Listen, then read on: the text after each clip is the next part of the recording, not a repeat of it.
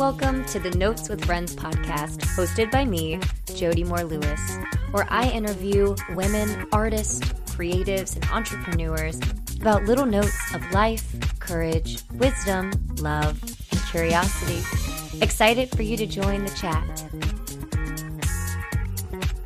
Hi, everybody. Friday, Friday. Hey, hey, hey. Yes, I'm getting a little weird. but when am I not? I'm sorry. I mean, we all have a little weird in us. And I like it that way. It makes life a little more interesting. How's everyone feeling? You know, I feel like Mercury's finally coming out of retrograde. We're through the eclipses. If you didn't know by now, I'm a big moon nerd, astrology, woo woo fan. So I definitely was feeling it these past few weeks emotional overload. But it's feeling good. It's feeling good. Like I'm coming out of it, learning some hard lessons, a lot that have just been kind of repetitive, but like a different layer of the onion, if that makes sense. And doing another podcast episode. The show was over. The show went amazing. Four nights. We sold out all four nights, which is pretty insane. Uh, a lot of amazing feedback. And I think that we're planning on doing another one in the fall. So stay tuned if you live in Los Angeles for another live show. I mean, we have time to plan it with the strike going on. I am all for it, all for the Writers Guild. I am with them. But to get to the heart of it, I feel like SAG AFTRA itself, my union, the acting union, also needs to strike because something has to shift and change. If you don't know a lot about what's happening, there are a lot of articles out there being written about it. I feel like it's a big reflection of what is happening in a lot of industries, not just the Hollywood industry. But, you know, I have hopes that we will shake it up because we are creative and our voices are needed. If you are a creative, your voice is needed. Please keep standing up and supporting your brothers and sisters in this fight. And I hope that this will have a ripple effect to other industries across the country and in the world. Because it's just not right for all the money to be just sitting at the top to the people who, you know, aren't even making the content. And we need art, we need these stories, and we need them done by people not by AI, not by robots. I mean, that is what is at stake here. It is terrifying that the corporations don't want to negotiate AI and the advancement of technology. They don't want to put protection in for the writers and they don't want to put protection in for the actors. And they could use our voices, writers' words over and over at their content without paying us for it. And I'm just like, how far away are we getting from connection, from the need to have human connection. We're so eh, consumed by technology and the advancement of it. And like some of it is really cool. Some of it I'm all for. But at what extent? It just feels so broken and disheartening. And I'm really trying to keep my hopes up and just keep fighting because that's all that we can do right now is just be loud, make noise, and resist to just be a cog in the machine. You know, just being grateful to be a part of something isn't enough. We need to be able to live and survive and take care of ourselves so we can live and survive and take care of others. And I'm hoping that something will shift and change. And it may take a long time. There, you know, I've been hearing chats that the industry may be on hold by the end of the summer, maybe through the fall. But I am all for it, and I am with the WGA, and I really hope SAG AFTRA steps up as well because there are a lot of angry actors out there who aren't the 1%, who are are scraping to get by to continue making art and doing what they love and that is that is not okay especially when a select few people are still profiting off the models that are being done right now so that is me on my soapbox. And it kind of goes into today's episode. I had the pleasure of chatting with Tauri Janeé, who I met uh, in 2021 in New York at a film festival. We chat a little bit about that. And she is just such a delightful artist. And we chat a lot about about that, about this online world, about the disconnection. We just talk about art through the online lens. Because when I met her, you know, I did the immediate follow on Instagram. And that's when I started exploring what she did and what she does and how she uses her art and her voice and her words. And I fell in love with that. So that is the beauty of the technological side. But she gets really honest with us about that and and how she feels it's just a surface of her and how she really wants to get back to the slowness of the beauty and joy of life and what that has to offer and what she can in turn create from that and it's a really beautiful conversation. She's so curious and asks me questions too. So we have a few lovely tangents of just two human beings connecting on art and animals and food and and it was a lot of fun. Tauri Janeé, also known as Editaurial, is a writer and youth educator who uses art based facilitation to encourage conversations and develop creative thinking skills. She hosts independent writing workshops in New York with clients that include Meta, Tia Health, Farm to People, and others. You can find her writing in Cosmopolitan or on her website, Editaurial.com. And here is the captivating, sparkly Tauri.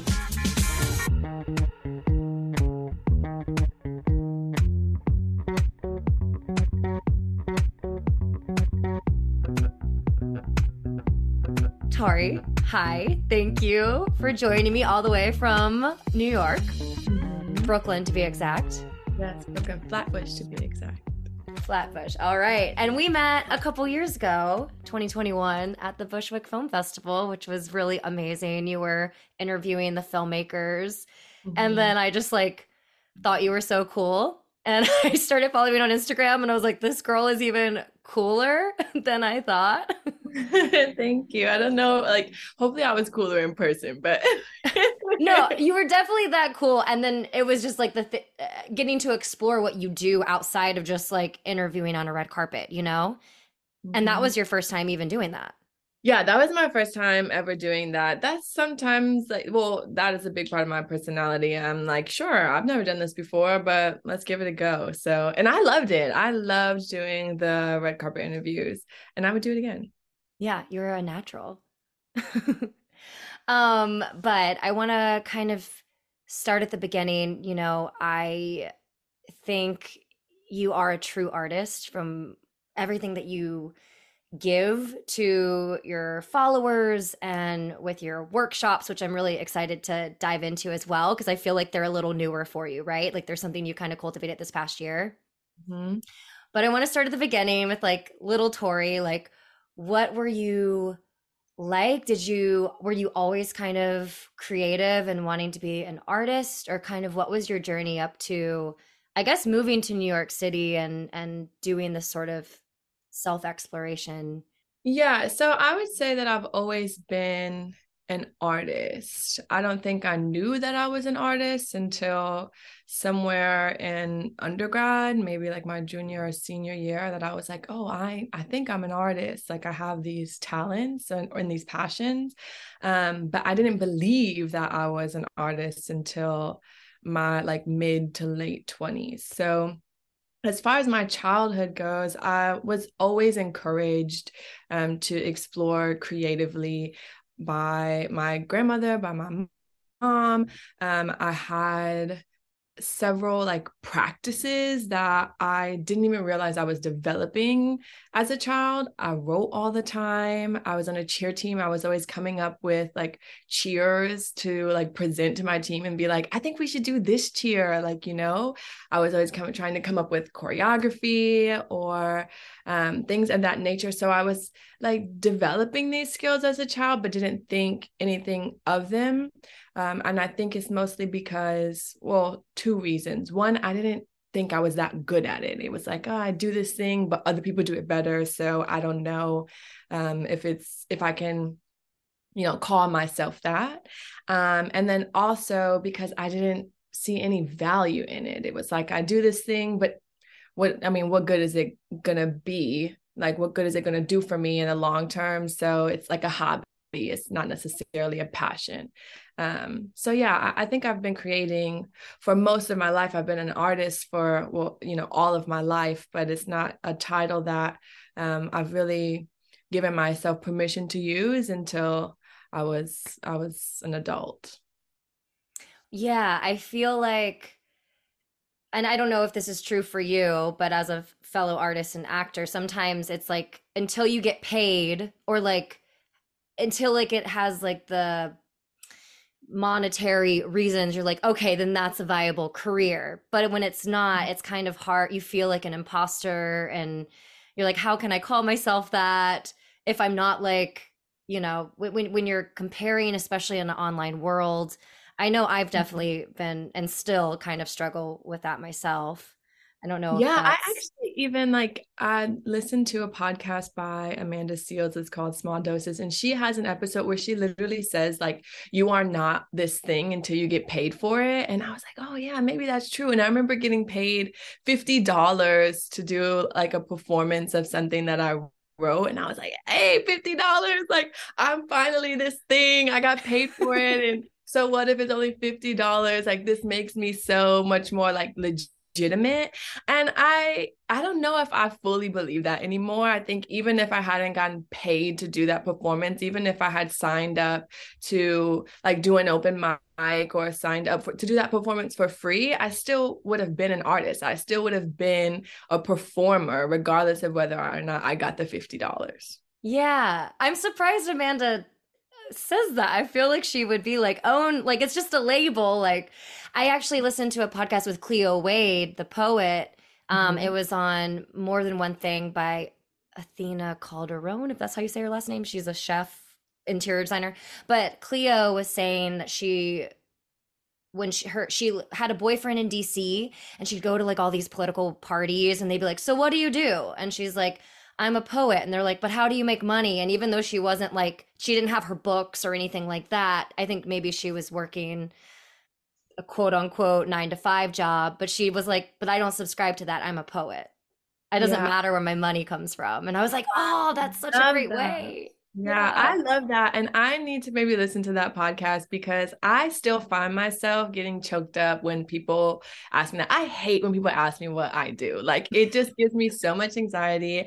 And like my so my partner works in animation and he and he works in a studio and people ask what he does and he has this very like definitive answer. And I'm always like, oh, this guy's a real artist, like, you know, and then people will turn to me and be like, what do you do? And I'm like, uh, well, you know, and he's very sweet about it. He he's usually like, well, she does this and she does that and she does this. And sometimes it feels better to hear someone else say it because sometimes I feel kind of silly saying it. I'm like, oh well, I encourage people to doodle and um I write poems every now and then and um that's about it, you know.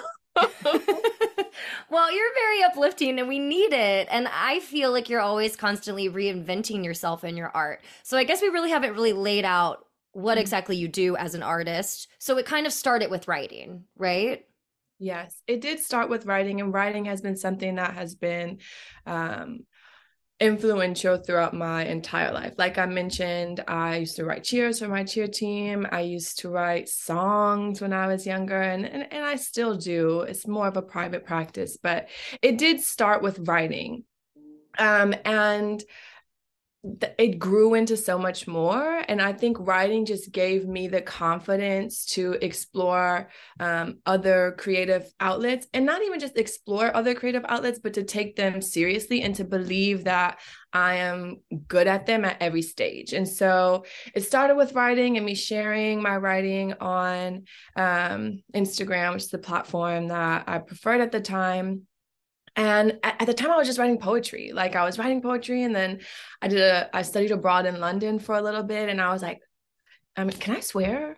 Oh please. I love it. Okay. Okay because i'm a bit of a potty mouth but I was studying abroad in London. I was like, fuck it, I don't know anybody out here. Like, I'm gonna start performing because if I embarrass myself, I'm literally in another country and like I can leave it all here if I need to. So I started performing spoken word. And then I was like, that's it. I'm a poet. I'm a poet, you know, I'm I'm gonna stick to that. And then I took a course um with the Brooklyn Writers Collective and Molly, who is the the instructor there, she was like, you know, I love that you do the poetry thing. It's really beautiful and your words are so intentional, but you're so funny. Like you're so funny in real life. And I don't hear any of that in your pieces. Like maybe you can introduce some of your personality into your work. And I was like, mm, eh, maybe. And then I just started writing short stories about my life. And, and then I kind of transitioned into um, a bit of a comedy writer. And now when I perform, it is these like comedic stories about my coming of age that are embarrassing but also like uplifting so yeah that's that's that wasn't brief, but that's a little bit about what I do. no, you don't have to be brief. Also, I was like, I'm giving you that anxiety ridden question that you literally were just like, I hate when people ask me what I do, but I'm like, well, we could just kind of break it down because I want people to get to know you and adore you. Like for people who don't know you, because I feel like your Instagram, I mean, that's the platform I follow you on. Um, but it's such a wealth of like you're you do bring your humor and you do bring your beauty to your words. And I also love how you encapsul- encapsulate the vision of your words. Like you also do videos alongside a lot of them.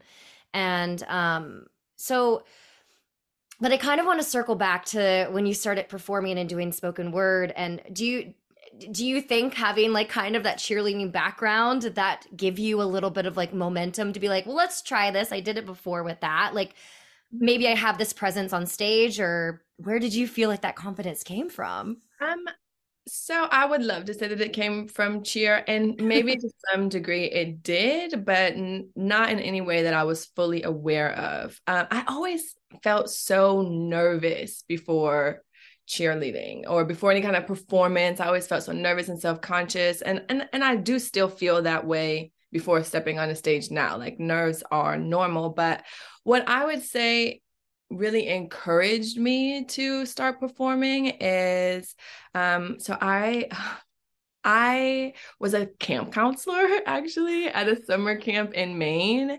and that just awakened um I don't even want to call it a confidence. It just awakened a curiosity in me and um and this energy that really encouraged me to explore the arts like and, and give myself that chance to be an artist. So at this camp I was an arts counselor and I worked with high school students and other um, counselors who were also artists and they just were so unapologetic about their expression. And it really just gave me this really comfortable space in which I could explore and so i started writing songs then and and we would have these jam sessions and i would sing with them and i would write poems and one of my closest friends her name was mimi and she was a poet and she was just so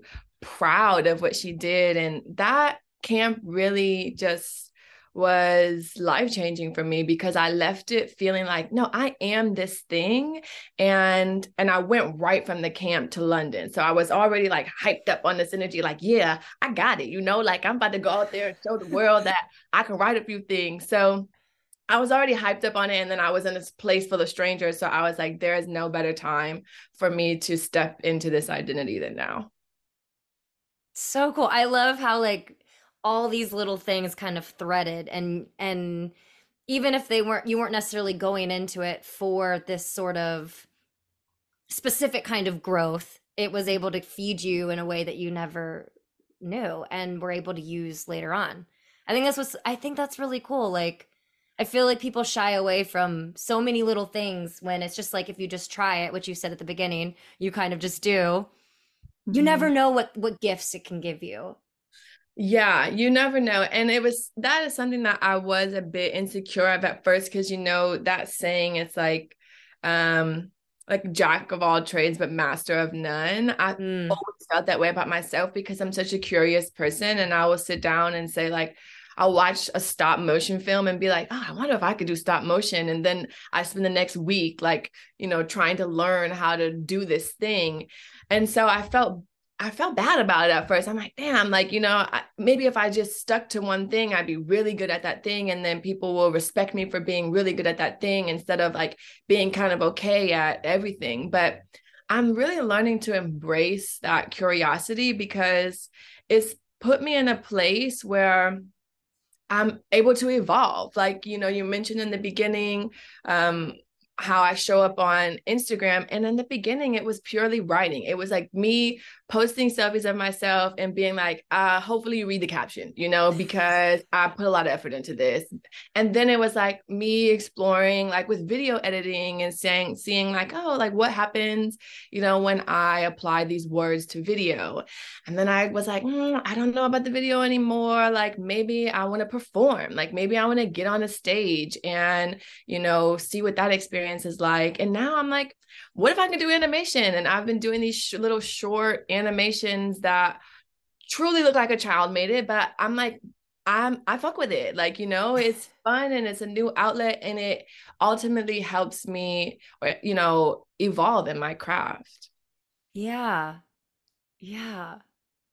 Okay, sorry. I'm just like always in awe of everything you say. I'm like, yep, yep. okay, Jodi, move move the interview along. I think for me too, like, you know, this is my first time even interviewing people. Mm-hmm. And I just I really wanted to talk with other women about their lives and stuff. And there was a bit of that for me, like, who am I? Like, people might be mm-hmm. doing this better. But I'm mm-hmm. also like, I could learn so much and I'm going to keep learning and evolving along the way through each episode, through each interview. Mm-hmm. And it's also feeding me in like other ways with like storytelling and acting and learning about editing and and um what has been yeah, like, your favorite um pro- part of the process of interviewing? And also how many interviews have you done so far? Well you're my six this is episode six. Um and I, i'm gonna have 10 for this first season I think my favorite thing has been falling in love with like the research again. I I felt at like last year just I felt kind of stuck. Like I was kind of needing to find a new way to dive in and and then I had this idea of just like talking to other people selfishly that inspire me. Yeah. Um but and that will hopefully, you know, infiltrate others. But it made me just fall back in love with with the diving in of researching someone's life and and and what they have to bring to the table and mm-hmm. also mm-hmm. with like my listening and mm-hmm. and trust in myself that I can, you know, do this. Yeah. And create yeah. this. Yeah, you can do it and you can create it and you're already in the process of it. And if I could give you any like um homework, Please. I was I'm, I'm gonna give it to you because I've done this before and I think it's it's really fun. So during the pandemic, I did this thing where I would go live and play We're Not Really Strangers. Have you heard of that game? No. Oh my gosh. You, okay, you have to you have to look into it and then if you feel like it, buy it. But so it's like a card game, it's like a conversation card game, and there's three levels. And as you advance in each level, the conversation gets more intimate. And so the first level is very surface level, and it's like, what's your first impression of me? And then the third level is like, you think I cheated on anybody before? You know, so it just pulling it out. I love it. Yeah.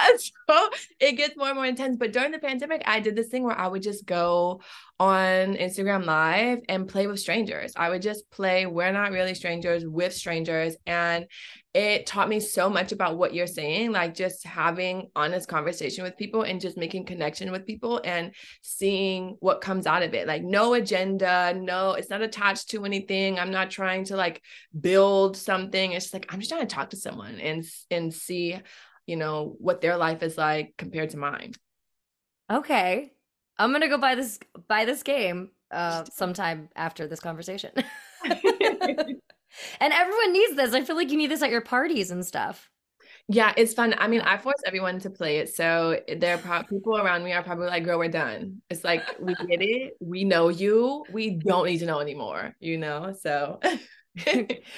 Well, and social media seems to be like a big part of how you express your art. I mean, you've written I for Cosmopolitan about Insecure, which is an amazing show, and that was like a very fun, kind of humorous but also honest um story that you wrote and I um you've written for some other websites as well. But I know that you do a lot on social media. So how do you kind of keep up with feeling authentic and and vulnerable but do you have a way also to kind of separate yourself from social media as well? Um yeah so i'm currently in um that new stage of like evolution for me in my relationship to social media because it was you know the first place that i um shared my work. It was the first place that I allowed myself to say out loud, hey, you know, I can do this thing. I have thoughts and ideas that I want to share with you and it was really rewarding and and I don't want to dismiss the positive influence that it has had on my life like or or on my creative practice um, to be more specific but now I'm in a place where I'm like I really want to focus on um, the work and which I mean everyone says they want to do the work, the work, the work, the work. So let me be more specific. I want to focus more on writing and writing things that um, feel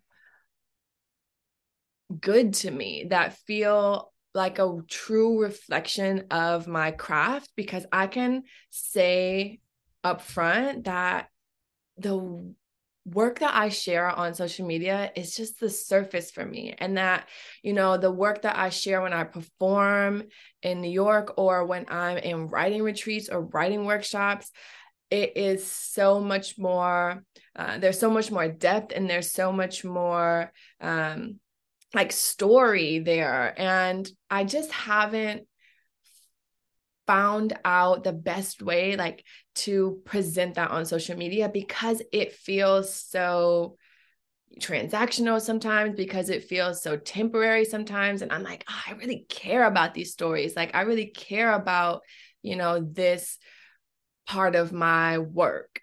And i don't know if i if i've figured out how to truly incorporate that into social media. So there is some dissonance there. Mostly now I find myself showing up to encourage people to come to um, my writing workshops because that it seems like a good tool for that.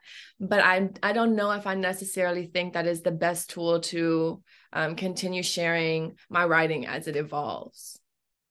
All right. Well, good good to know because now we can follow you elsewhere or just like try I need to come to New York and take one of your journaling workshops. And I I want to kind of chat about that because that's kind of like your new labor of love, but it's something a practice that you've done for yourself and you wanted to share with others. Yes, yes it is a practice that I've had um since I was a little girl and before I even realized it was a practice, it was I I have these old uh like composition notebooks where if you go through the pages, you can just read these really melodramatic teenage stories where it's like so and so didn't talk to me today and i don't know if it's because i wore the wrong shoes you know? So i've always had this practice but it wasn't until i was in college and um, one of my best friends at the time she gifted me this journal. It was 365 pages, like in this journal, and it was meant for you to write every single day. And I was really sad and, you know, going through a bit of a depression. And I was like, you know what? I'm going to do this. Like, I'm going to write every single day and see where that takes me. And so when I get to the end of this year, I'll have this beautiful reflection of, you know, one chapter in my journey so I did it and I wrote and you know as I was writing I was like oh, I don't want to write every day. How can I like switch this up? So then I started doodling or painting or collaging um, just to give myself some room to you know explore.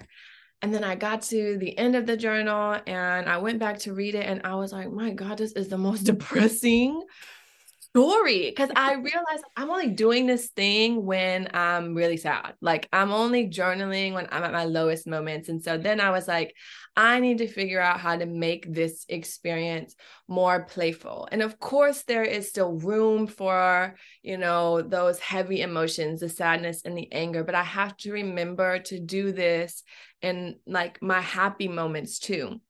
And so I built out this really beautiful journaling practice that incorporates some of the like most important moments of my life, whether it be relationships that I have with friends or family or just personal creative practices that bring me joy. And then I was like, oh man, I wonder how I can introduce this to other people so that they can have this healing practice, really, that reminds them to incorporate fun into their life, reminds them to incorporate lightheartedness into their life, and acknowledges that that same practice can still be, you know, equally as influential as the deep, heavy, shallow work as well. I love that. Oh yeah, I'm. I, when I come to New York, I'm gonna be like, are you doing a workshop? If not, can I just come over and do a journal session with you? and you could. I do that too. Like I, I have friends over in my apartment and I have all of these journals that just stay in my apartment. So when you flip through the pages, it's like different entries from different friends who have been over. Um, but I do that. I host friends like at my place all the time and we do workshop act- like journaling activities and it is it's super cute. So if you are in New York, you're welcome to come. Yes, I have not been since 2021, so I, it's time to go back. It is yes, time to go back. back. Now you are you are a big practicer or advocate for Adrienne Maree Brown's pleasure activism. Is this kind of how a lot of your playfulness with your art, playfulness with yourself, your unapologetic way of self-expression, like you mentioned earlier, you were inspired by other people being like that. I feel like you kind of emulate that as well how is that kind of incorporated into your practice and yeah so i read pleasure activism and it truly you know radicalized my perspective on um, activism and what it what the importance of joy. And so i think as uh, many other women of color black women i was a like introduced to this concept of activism through these narratives that like you know of of pain and suffering and struggle. And while those are real life experiences that people go through it it was heavy. It was heavy for me to carry and it left me in a really like angry place. And i walked around with all of this tension that i didn't know how to release but i also felt like it was like important to have that in like tension and that if i wasn't angry then i wasn't like you know committed to the cause or you know i wasn't doing you know quote unquote the work. And so when i read pleasure activism it was it was this permission to prioritize joy um, in a way that just relieved me of a lot of that weight. And it took me back to a conversation that I had when I was in grad school with an advisor at the time.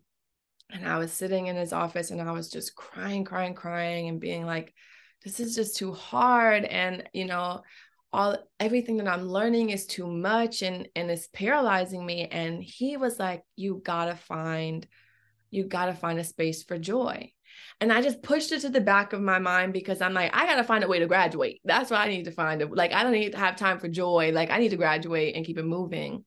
But when I read that book, I was like, ah, oh, this is what he was talking about. Like, I have to prioritize joy and I have to recognize that, you know, joy is radical and joy is transformative. And that when you bring people into a space to you know share that joy collectively then they're they're changed by that. They're transformed by that especially if you bring you know people from different backgrounds different walks of life into a space and allow them to experience joy together there that is quote unquote the work. That is a part of this work. And so now that is um, um, just a major priority in my life of just finding spaces in which people can laugh together. Because the thing is, like, I, every workshop that I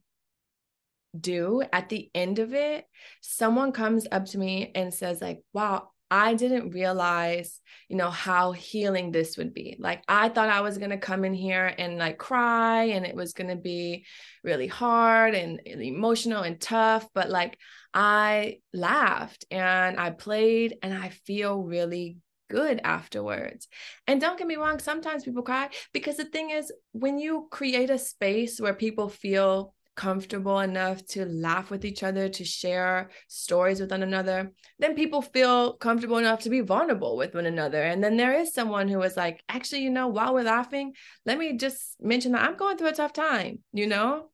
And I'm glad that we're here laughing together because it's helping me.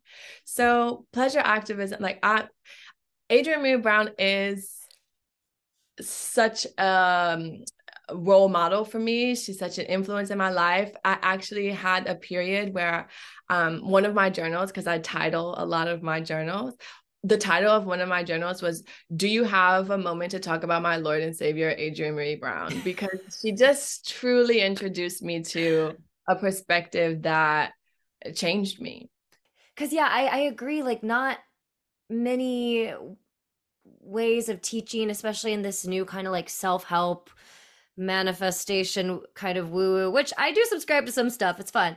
But yeah, it does get a little heavy and it is like a lot about embracing a lot of pain and and and having to I mean, and I know it's very different. I'm speaking as a as a white woman, but just a lot of spaces do kind of want you to open up the the pain a lot more than the joy when they really sit side by side exactly yes and that they and they inform each other like you don't know one without the other and so if you hyper focus on either you're you're not in a good position and i'm not saying go out in the world and everything is sunshine and rainbows every single day and you completely ignore like you know pain and struggle and sacrifice because that's not a realistic reality as well but you you need joy like you need joy in your life in the same way that you know you need a little sadness sometimes. They inform each other. You wouldn't know one without the other.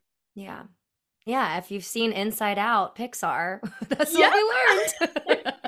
yes. I love that movie. And I'm like, I'm a moody ass person. Like I'm a cancer and to the T. And so I'm a very like, if I'm sad, I'm sad. Like if I'm sad, the light in the room just like turns blue and then like rain starts falling on the window. And I'm just like, I'm sitting in this I, and everybody's gonna know I'm sad. But when I'm happy, like I I feel it and I allow myself to feel it. And sometimes I'm hanging out with my friends and I'll just scream like, I love my life. because I'm like, no, I I feel this and I wanna own it. I want to allow myself to express this kind of joy. I don't want to police it and hide it from everyone else. Yeah.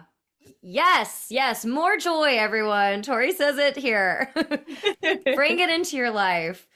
Um, so outside of of like your artistic self-expression and your journaling and all that, what are other ways you find joy? I know, like on your Instagram, one you are a certified booty shaker twerker. Like you've written articles about it, how important it is to you as a woman of color, uh, for your ancestry, also as like another pleasure practice. Mm-hmm. Um, can you speak on dancing, or can you also speak on maybe some other modalities of like how you bring joy into your life or pleasure? Yeah, I can start with dancing. Dancing is the place where I feel most powerful, where I feel most joyful, where I feel um you know sexy and just great in my body. And it has always been a practice um that has allowed me to um you know be one with my body without worrying about the outside world. I dance almost every single day, if not every day. Um, and it has been one of the most healing practices as of re- recently. You know, there were periods in my life in which I did feel a little bit um, self-conscious about it after I internalized these outside perspectives of what it meant to dance the way that I dance and being able to like reclaim that um, power for myself and say like you know what? No I feel good when I move my body this way. I feel empowered when I move my body this way. That has been such an important um, healing practice for me because now I can go to the beach in the morning and put my headphones on and just dance and, and, and not care that there are other people on the beach. Like, you know, or I can go out with my friends and dance at a party and not worry about what anyone else is thinking of me. And I really I talk about it openly because I want others to feel the same way because it's always so disheartening when you know you're having a conversation with someone and they're like oh i can't dance. And it's like well you can dance. Everyone can dance. It's just maybe you don't like dancing in front of other people or maybe you're not confident in the way in which you dance but you can dance. And i always ask them like well when you're at home do you dance when you're at home? And almost always they're like well yeah i dance at home but it's like okay so then you can dance. You can dance. Like don't worry about what other people are thinking about your dancing worry about how it makes you feel. So dancing is a huge one for me. I also i also like to cook. I am or bake to be more specific. I am like my mom calls me sometimes and she'll call me like betty crocker or like martha stewart because i'm always in the kitchen. And this is for my love and hip hop girls. There's this episode of love and hip hop there's this episode of love and hip hop where this character her name's joseline she comes into this woman's house whose name is mimi and she walks in and she's like, I see you got your maid outfit on like you always do. Hey, maid. So sometimes my mom will call me and she'll be, I'll be in the kitchen like baking bread and she'll be like, hey, maid. so yeah, that is another thing that I've that and that I haven't prioritized in so long. So it feels so good to um, be doing that again, to be making bread and cupcakes and pies and things of that nature. I also love to dance and I'm going to class again tonight. I haven't danced since November. So I'm excited to go back and get back into it. What kind of class? What kind of style? Um, this is a hip hop class. I like hip hop and jazz the best. Yeah. But there's a spot near me that does hip hop. And I was like, I've not danced since November. That's insane. I need to get back into it. Um, like not at all, or just not a choreography class? Not a choreography class. Okay. Yes. Yes. I've definitely done but I've definitely done like around my house. You know, mm-hmm. you when you play good music, you got to move. I totally agree. I also wanted to say when you were mentioning um how people say they can't dance, I you do hear that very often. People are very quick to say it and it reminded me like I've been listening lately about just um I don't know, I guess like the human condition and how tied we are to like the beginning days, you know, how we've evolved but not really evolved, but how dance, the expression of dance is so important in like group settings. Like like we were kind of built to always move our bodies and celebrate in pleasurable ways with nature, with um with the elements you know around fires like we're moving our bodies or we're chanting and we're singing and and we do kind of lose that now yeah. Yeah. I mean, and it's, it's, you look at babies, like you play music around babies, they don't even know what dances are. They're just bopping. They're like, yeah. I have a like emotional response to this. So much like, and there's so much emotion that I just want to use my body to express it. And so I don't think that people lose that or forget it i think they just become ashamed of it and and they think oh because i can't dance in this particular way then i can't dance but no, everyone dances differently. Like, you know, sure, there are like, there's choreography. Maybe you can't pick up on choreography, but you can dance. Like, you can move your body. You can have a response to music and it doesn't have to look like someone else's response just just do it just let yourself yes. feel it and if you don't want to do it in in public that's one thing but i would like encourage you to question why like is it because I really can't do this thing? Or is it because I'm a little worried about what someone else will think of me if I do it? And if you're worried about what someone else will think of you, then question that too. Why do you care if someone like, you know, doesn't think you can whip and nae nae. Like, you know, who cares? Do whatever you want with your body. Yes, yes. Oh my gosh, the best advice mic drops are like happening right here on, on Notes with Friends. I'm honored to have all this advice given to me. I'm like, oh gosh, I cannot wait for people to listen.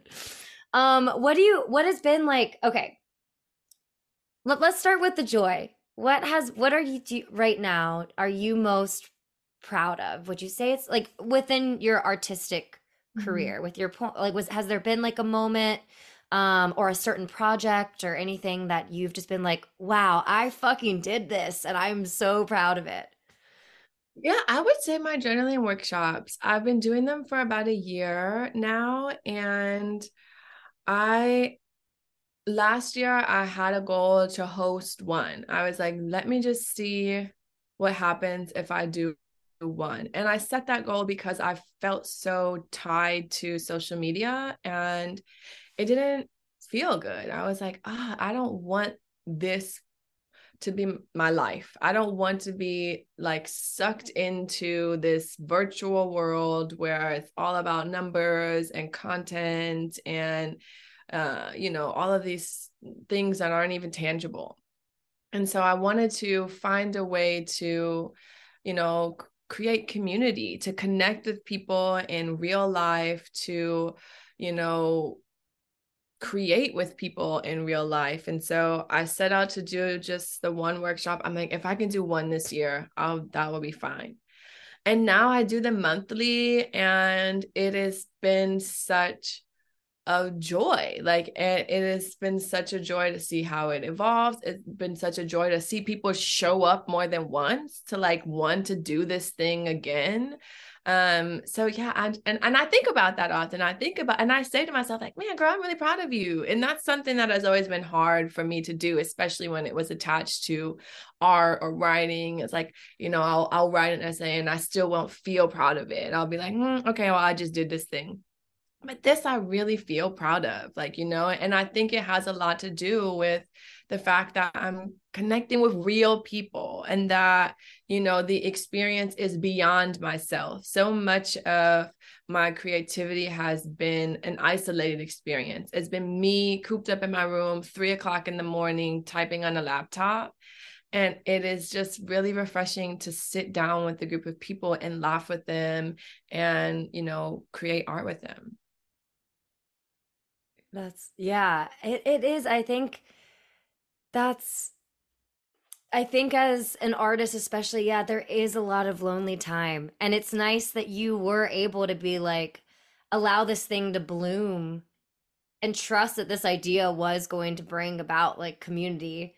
And, you know, let's try it. I enjoy it. Other people have to enjoy it and mm-hmm. share the things that you've been intimate with with others. That's really beautiful. Sorry, I got distracted because my cat was trying to get my water.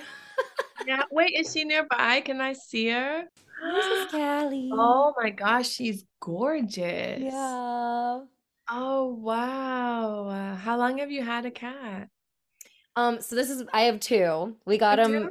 Yeah, I have two. I don't know where Dale Dale is, but this is the little one, uh, or the one that came in here. Uh, she is ten, but we got her at two, so we've had her for eight years. Oh my gosh! Yeah. So you're a cat person, not a dog person. Well, I think just living in a city, it just feels easier. Like back in 2015, um, my husband and I were just like, we really wanted pets, and cats just felt like a little more doable. And then we mm-hmm. got two because we were like, wait, they need to be friends. Um, because I love dogs, but I just know they're a lot more work. And the our cats, well, we looked up. They actually kind of like are obsessed with us too. So they're like yeah. really cuddly. They're not like super like I want to be alone, but they mm-hmm. still, you know, are cats. Um yeah. yeah, so but I do love dogs and I think one day we will, but just like small apartments, I would want a bigger dog and I would feel bad having that in like a small apartment, you know. Well, you're wise and responsible. My partner and I are actually talking about getting a dog. And I'm I'm like really growing excited about it. Like at yeah. first, I was like, mm, I don't know. I, same thing. I was like, we got a small apartment, a city. It's gonna be a lot of work. But now I'm like up at three o'clock in the morning, like googling dog breeds. Like, what kind of dog breeds shut the fuck up at night? You know, like, you know, I'm like doing all of this research. The important research. Yeah. to try and find like the perfect dog breed for us to get. We're actually thinking about fostering because you a lot of shelters like you can foster dogs. Yeah. The experience is like. So I, I think we'll start there and see how it goes. That'll be good. I mean, trust me, I think if I had a dog, it'd be like, oh, I'm such a dog person. Like, you could totally do it in a small apartment. I don't get why people say you can't, but I don't. So I'm like cats. But um, I do think cats get a bad rep. So I try to advocate for them. I grew up with so many pets cats, dogs, rats, rabbits, like bunny. Well, rabbits and bunnies are the same thing, but anything. My grandma worked I was like, rabbits, bunnies? Yeah. Yeah. yeah. Well, I just my family had a lot of pets, so cool. Yeah, we we I just had cats actually. And that was that's just been my life. So I think I also kind of fear maybe having a dog because I've never had a dog. So there might okay. be some of that in there too. Okay, but well, I always love my friends' dogs. Maybe one day. Maybe one day. I definitely want one one day. I think it'd be really cool to like take the dog with me somewhere. Like I think it's so cool you can just take your dog with you anywhere. Yeah, My cat's not I, so much. No, cats not so much, but I fully plan on being one of those people who bring their dog everywhere. And you can hate me for it if you want, but that's your business, not mine. I just have to invest in like training because nobody wants their dog to be out there embarrassing themselves. It's like when your kid throws a temper tantrum in the grocery store. It's like, oh, that one's not mine. so hopefully it's well behaved that you definitely go like that. I remember at the vet, Callie, the one I just showed you, she can be a little feisty. She's a diva. She just has boundaries. She just like has very finite boundaries. And um I think she like Ah, what does she do exactly? Probably hissed or something at the vet. And I remember the vet like telling us about it. And I'm like, really? She doesn't like do that at home. You know, like a parent when like you hear like your kid does something bad at school and you're like, they yeah little William doesn't act that way at home. I'm I'm so confused about this behavior. I totally felt like that. And I'm like, oh my god, is that the type of mother I'm gonna be? no, you're like, it must be you. It must yeah. absolutely be you, the trained licensed professional, because yeah. it absolutely was not my cat. You didn't provoke her? Yeah. well, I'm really happy to see your journey with with your pet if you um post your little babe online or whatever. Yeah, I mean, maybe they will inspire yeah. some new creative ideas. I'm gonna be like a one of those child actor moms where I'm like, you know, look at your mouth, sit. hey, you could book some Purina commercials. I probably could. I probably could. You never know. I mean, they do sometimes want like people that are dog owners. you need, if you need to, you know, add something else to your list. right. I'll keep a mental note. Um what what would you say? So that was like what you're most proud of. What do you is there like a moment in your life that you felt um was like the biggest challenge that looking back you're like because of that it made me a stronger woman or a stronger artist or like it was a valuable lesson but in the moment it felt like why am i going up against this? This feels mm-hmm. so hard or like makes me doubt myself or give up myself. Have you did you ever experience any kind of moment like that um i think i'm experiencing that moment right now especially as i'm trying to create distance between myself and social media because it feels like such a a mandatory tool for artists and creatives especially if you're doing it on your own like i'm a freelance artist. I don't work for, you know, a company or corporation or anything like that. I like create every opportunity for myself. And so social media feels so important, but at the same time, it, it feels like it weighs me down. And so I have, you know, created some distance between myself and and social media but in the back of my head i'm like what are you doing like what are you doing you're gonna you know you've worked so hard at building this thing that has provided you with so many opportunities but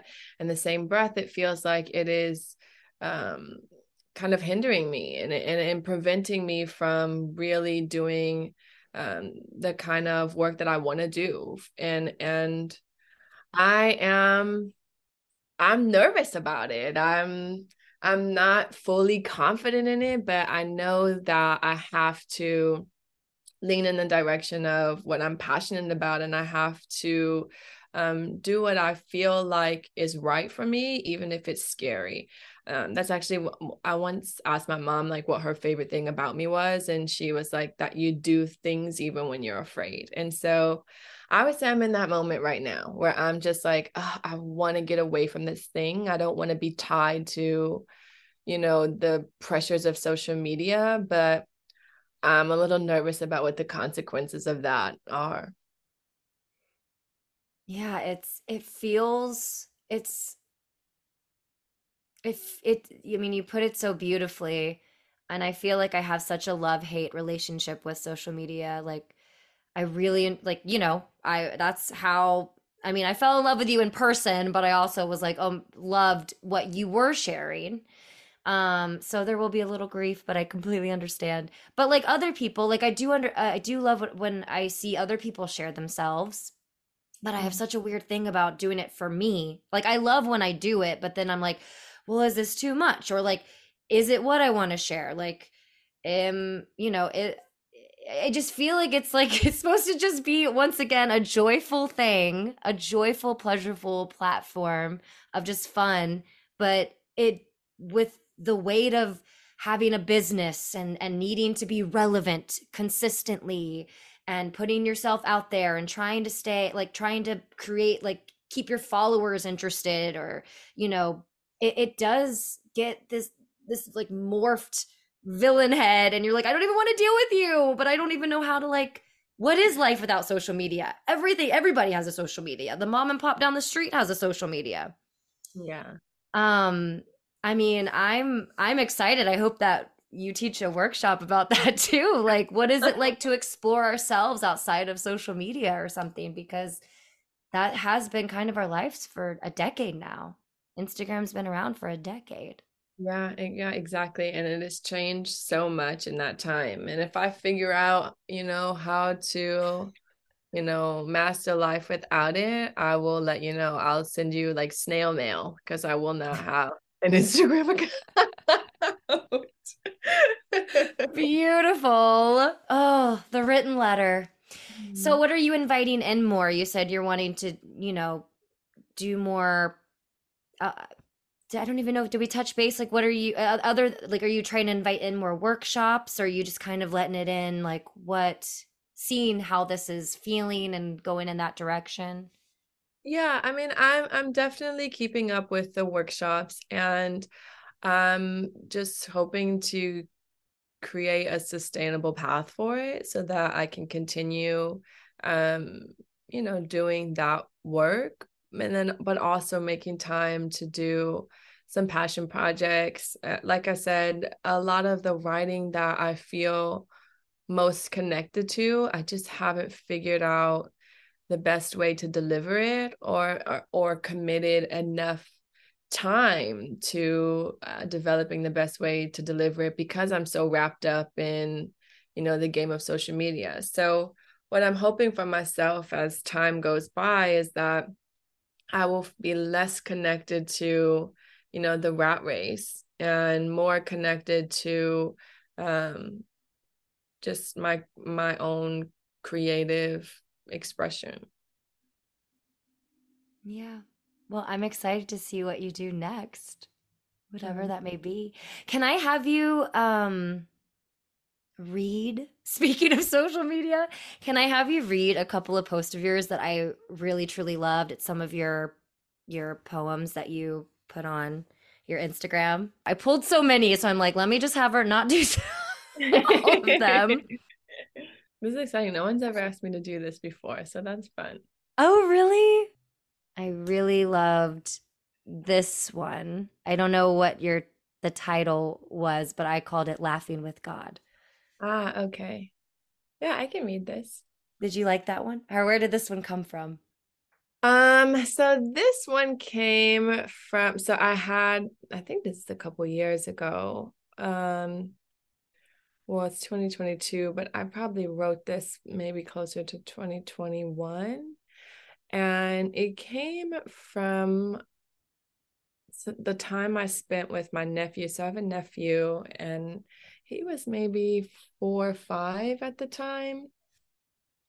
And I learned so much from him about creativity and um, artistry because he was just full of confidence even though he had no skills like you know he was like 4 years old well I won't say that he didn't have any skills but like you know he wasn't you know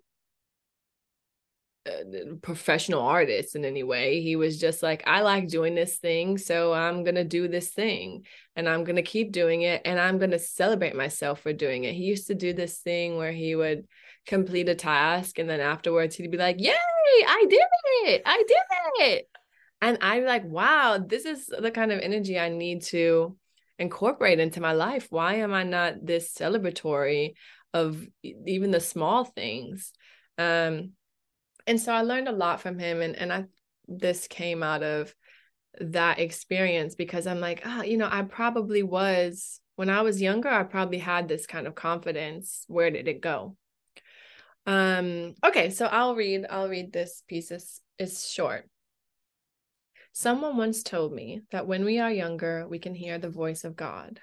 As we age, we are introduced to the voices of the world. Amongst the noise, God grows quiet. There are nights when I begin to second guess, anxiety spinning, pin needles in my chest. I convince myself that I am ugly, unobtainable, unloved. I cry until I hear a voice that whispers, sleep, reminds me I can start again tomorrow. That's how I know she's within me, the little girl who spent her days laughing with God. Yeah. Yeah. Uh, and a lot about what you said. I think a lot of our conversation that kind of ties into it how sometimes we build up a lot of shame around the things that really brought us so much joy. And you so beautifully put that into words like the pins and needles. Like I could feel, you can feel that. The pins and needles for anyone who's ever had. So I have anxiety attacks, like, and it's like this really ugly like moment where I'm hyperventilating and like drooling at the same time. But uh, the kind of side effect after it fades is that your face tingles. Like it, it's like, you know, when your foot falls asleep and it feels like mm-hmm. pins and mm-hmm. needles in your foot, it feels like that in my face. So I, I think that is kind of the visual that I'm trying to trying to get at there, where it's just like, oh, this is a deep discomfort. Um, that that I don't know if I, you know, want to hold on to. I also loved, absolutely loved the fun. imagery. You haven't what? this is for your love. yeah, this is for my love. But it I, um feels um, so much like how we all feel with our love or mm-hmm. should feel. Is this yeah. too intimate to read out no, No, I can read okay. it, and, and and it's attached to this conversation that I'm having, where I'm like, oh, I want to get off of this platform. um, but yes, I, I know. I hope I'm not making it harder. no, no, no, no. This is actually really fun. I've never, you know, done an interview like this where people encourage me to read some of the writing, and it's fun because I haven't read some of this in in a while, you know, and, and I have like a habit of just putting things out there and then just not returning to it. So it's nice to um, give it a second look. Okay, I'll read this one. I don't want Instagram. I want a garden. I don't want headlines. I want a home. I want to wake up in the morning beside the person that I love and make them Dutch babies in cast iron pans. I want a backyard filled with cousins, card tables, and coolers, ice bags from the corner store crashing into concrete, the smell of salines charcoaling on a grill, at 18, I ran away from all the things that made me just to see what I could make of myself. Now, I write in tiny bedrooms the stories of a place that turned me into someone who others asked to speak. To them, I complain of everything I've gained and how it's nothing compared to what I already had. Oh, that was that was actually I liked that one. that one's so good. I have it saved. I was like, I feel like I've saved like several of yours. I went back through my saved um, Instagram posts and I found them. Yeah, um, that that one just comes from this that rat race that I'm telling you about, where I just got sucked into this like world of like next goal, next goal, next accomplishment, next thing. And it's never good enough. You know, you're like, oh, I gotta do this and I wanna be this and I gotta, am I, is my work even valid if I don't have this accomplishment or this award? And I was like, man, I don't, I don't even know why I'm chasing after these things when none of them make me feel the way being with family makes me feel. None of them makes me feel the way like being in love makes me feel. So that that one is really that one really hits home for me because i feel like i'm still in that place. I'm still in this place of being like oh, like how do i step away from all of this like kind of all of these distractions and you know step into the things that make me feel good like baking bread on the weekend. Which yes. sounds crazy which sounds crazy especially like when we're in this era of like you know, grind culture, girl boss culture. And it's like, I almost feel like, you know, there's some shame when I'm like, I just kind of want to make some cookies, girl. Like, you know, you know? I am like, do some housewife shit. yeah. When I'm like, and I joke with my friends all the time, I'm like, I'm ready to put my apron on. Okay. I am ready to like sprinkle some flour on the table and get to kneading. I like and and and I don't feel any shame about it because that is what the women in my life have done. Like, you know, my grandma taught me how to bake, and those are some of my most cherished moments with her, making pies, making cookies, making doughs of all sorts, you know, and and I and I felt some shame about that for a while. And now I'm like, no, the most important women in my life ingrained these things into me. And I'm proud of it. Like I I'm proud to have these passions. So yeah. Yeah. Just make some some Dutch baby pancakes on the weekend. Yum. I love a Dutch baby pancake. Right. And some of the most mundane things are the most beautiful, like heartfelt moments. Mm-hmm. You know, I like I I literally feel like I'm in like at like a backyard barbecue. Like you can hear, you can smell, and it just feels closest. And there's no other worries in the mm-hmm. world about work or whatever. I think I mean, I don't know if you agree with this, but do you feel like sometimes, I mean, granted, it's the modern world we live in. We have social media. It's like go, go, go. A lot of things are more accessible than they used to be. You know, we can travel and do all the things. Um, but, and, and sometimes I feel like with, as an artist too, like we are always researching and consuming so we can like, you know use up life and and give it back and like create it into something that i think sometimes it wears us out where we just need to just be just bake some damn cookies and call mm-hmm. it a day. Yes. Yeah. And i feel like though in those moments that's where i have my most like profound creative ideas. And even in my daily practices like for example i um I consider like fashion to be a creative uh, outlet for myself. You know, I'm oh yes, like, I love watching looking at your outfits. oh, thank you. like I'm not like a blogger or anything. I'm like a fashion blogger, but it's like I'm intentional about what I wear because it's an outlet for me. But the moments when I'm like have an event to go to and I'm worked up about the outfit, I'm like, oh my God, what am I gonna wear? What am I gonna wear? What am I gonna wear? I it I never like it. I never like what I wear. I end up not feeling comfortable at the end of the day. But in the moments where I'm just like relaxed and being like, hmm, maybe this, maybe this could be fun with this, and I don't put any pressure onto it, and I'm not trying to look a certain way or fit a certain mold. I just throw something on, and I'm like, oh, I really did that. Like, you know, this is a nice outfit. So I feel like you need those moments. You need to create from like a place of stream of consciousness in order to really tap into what your true vision is. Because when you're consuming consuming consuming and you're like I, I gotta make it look like this i gotta do it this way it's not really your voice. It's like mm-hmm. your voice comes out when you're just like oh well I, I have some time to think about this so let's see where it goes.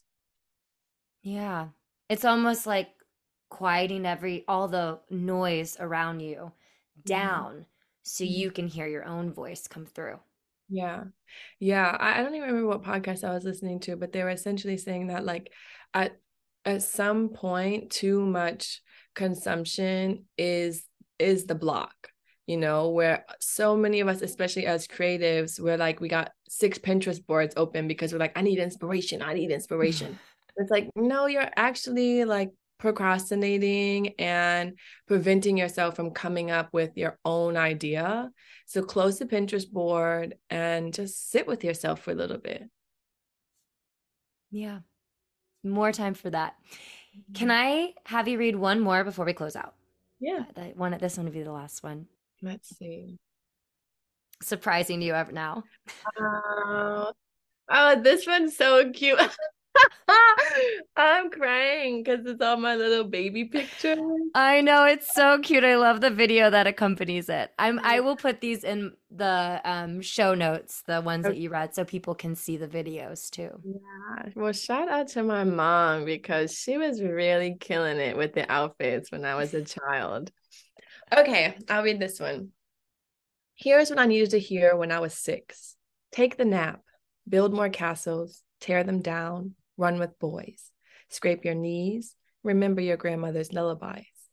Here's what I needed to hear at 16 don't hide from the sun, don't pretend to be drunk, believe in every dream. It's okay that you aren't good at science. Everyone hates being 16. Run from boys, use your voice, hold your friend's hand, hug your mom, forgive yourself, go to every school dance.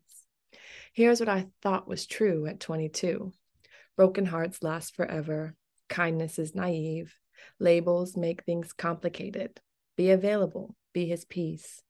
Here's what I knew was wrong at 23 dating so many Scorpios, hating a body that's serving me, prioritizing money over mental health, friends who laugh at you, cheap frying pans, lipstick feminism, beer. Here's what I wanted to know at 18 Who am I? Which way? What's next? Why me? Here's what I learned last week. I know nothing about everything, but still have everything I need. Freedom begins when it's no longer a goal. Forgiveness is release. Art heals. So does sleep. God lets me call her me. That one makes me so happy. It's like all the stages of your life. Mm-hmm. I mean, it feels so relatable as a woman. And I love the play with boys, run from boys. yes. But also that like things keep unfolding. And I'm, mm-hmm. you know, you're going to be writing a different one in 20 something years from now about mm-hmm. what, you know, you probably still don't know, but all the things that unfolded then. Yeah, that'd actually be really interesting in a few years to redo this and see how my thoughts have changed. I'm sure I'll hold on to some things, but you know, I'm sure I'll let go of others. Same way I let go of all those Scorpios. I'm standing firm in that. Sorry, okay. I am married to a Scorpio. yeah. Wait. Okay. Wait. So what? What are? What's your sign? Are you a water sign also? I'm an Earth. I'm a Virgo. Um. Uh, okay. Okay. That yeah. makes sense. I yeah. actually don't have hardly. I'm so I'm a rising Leo. I have a lot of fire in my chart. My moon's in Sag. I have a lot of Sag. Like I have other planets in Sag. I have hardly any water. I actually need water. So I think it kind of works. Yeah, I'm a Cancer, and Cancers are notoriously drawn to Scorpios, but I don't know a single Cancer that has made it work with a Scorpio. So if that, if you're out there and you're a Cancer who has made it work with a Scorpio, good on you. You're one of the lucky ones. you need each other to unfold something to go on to the next relationship. right. Yeah. No, I'm yeah. done with my Scorpio days. So never again. Never again. Never yeah. again. what what's your uh what's your guy's sign? He's a Pisces. So I'm still in the water. I'm still in the water sign like era. Uh, uh, me and my friends have this joke because a lot of my friends are water signs where we like we have like hashtag water sign only. Because my best friend's a Pisces, my like partner's a Pisces. Everyone I love dearly is either a water sign or an earth sign. So, except for my best friend who is a Gemini, but we we won't get into that. I could sit and talk about astrology all day, but that's for another episode. Yeah. We'll bring you back and we'll have an astrology chat. Yeah. Because I also love talking about astrology. But this was so much fun. You are such a magical, inspiring human being. And I can't wait for people to listen to your episode. Thank you so much for being on. Can you um, tell people where they can find you if you are still on social media? I am still on social media for now. So you can find me on Instagram at Editaurial. It's spelled E D I T A U R I A L. Um, you can also find me on my website, which is Editaurial.com. Um, I have a TikTok, but I never use it. I deleted the app because I was like, you're not going to get me twice. You already got me with the Instagram thing. You're not going to get me here too. So it's just Instagram and my website for now. Um, but maybe in the future, you'll be having to write me letters in the mail because I'll be logged off for good. yeah. We'll have to um yeah, and if you're in New York the New York area, make sure you hit up one of her workshops. I host monthly workshops and I will share that information on my website and on my social media so you can find that there. Um but otherwise, that's it for me. Yay. So I end each episode with a passing of the note. So my previous guest gave me a quote or some inspirational, uplifting thing for you to kind of pass to you. Um, this is from Amanda Perez. She's an actress and director, originally from New York, uh, but lives in LA now. She said, wanted to share with you her miracle mantra. Hmm. Um, mm.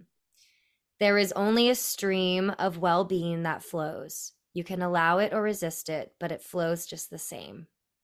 And that's from Abraham Hicks. And it kind of reminds me of the way that you live your life. You flow. Yeah. Yeah, I'm I'm definitely water and I flow. Yeah. Yes. well, thank you so much. I hope this was as fun for you as it was for me. oh my gosh, I loved it. This is the best way to end my night. Thank you so much for listening to the Notes with Friends podcast hosted by me, Jodi Moore Lewis. Please don't forget to like and subscribe. It helps boost the show in the charts. Also, shout out to you know who, Robopop, Dan Emilio for my music. And we're going to be back for another one next week, y'all. So stay tuned. Friday's your new favorite day. Bye bye.